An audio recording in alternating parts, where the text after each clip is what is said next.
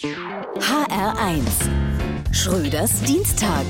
Annalena Baerbock und Robert Habeck von den Grünen haben beide Bock aufs Kanzleramt. Das ist doch meine Nachricht. Sie haben Ja, ich will gesagt. Allerdings nicht zueinander, sondern zum Kanzleramt. Also beide wollen, aber ob sie dann auch miteinander können, das steht in den Sternen. Ob die Grünen das Kanzleramt erreichen, hängt von der CDU ab. Wenn Friedrich Merz CDU-Chef wird, sieht es schon mal ziemlich gut aus für unsere beiden. Niemand sonst würde ihnen so viele Wähler in die Arme treiben. Leider ist die Bundesregierung aber nicht die grüne Partei. Da funktioniert das nicht so richtig mit einer Doppelspitze. Da werden sich Annalena und Robert was einfallen lassen müssen. Oder sie müssen das Rotationsprinzip aufs Kanzleramt übertragen. Aber wollen die Deutschen das? Rotierende Kanzler? Das Sympathische an Merkel war doch gerade, dass sie nie so wirkte, als würde sie rotieren.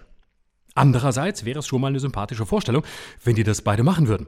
So würde das Modell Mutti abgelöst von einem Modell Patchwork-Familie. Das wäre auch viel zeitgemäßer. Dann könnte Robert regieren, wenn Annalena die Abgeordneten mit dem Lastenfahrrad zum Bundestag fährt und es mal wieder ein bisschen länger dauert. Und Annalena könnte regieren, wenn dem Robert alles zu viel wird und er mal ein bisschen Zeit für sich mit seiner Reiseschreibmaschine braucht. Schön am Strand von Amrum mit einem alkoholfreien Flens oder so. Und wenn beide keine Zeit oder keine Lust haben, kommt einfach Tante Göring-Eckardt und geht mit den Ministern ein Eis essen. Die Regierungsarbeit können Sie sich dann auch schön aufteilen. Annalena streicht uns dann die Bundeswehrdrohnen und schmeißt das ganze Kriegsspielzeug weg und schickt die Reichsbürger ohne Abendbrot ins Bett. Aber dann kommt Robert und erzählt den DAX-Konzernen noch eine gute Nachtgeschichte, selbst geschrieben, die davon handelt, wie der kleine Eisbär den Deutschen hilft, die Klimaziele zu erreichen, indem er den Chef der Lufthansa auffrisst.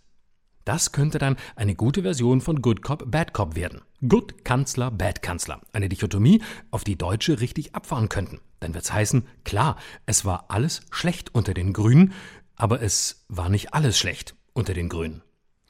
Sollte das Grundgesetz eine so geteilte Kanzlerschaft nicht hergeben, müssten Annalena und Robert es natürlich ausdiskutieren, wer von ihnen Kanzlerin werden darf. Dann heißt es, die nachfolgenden Regierungen verschieben sich um circa fünf bis sieben Jahre.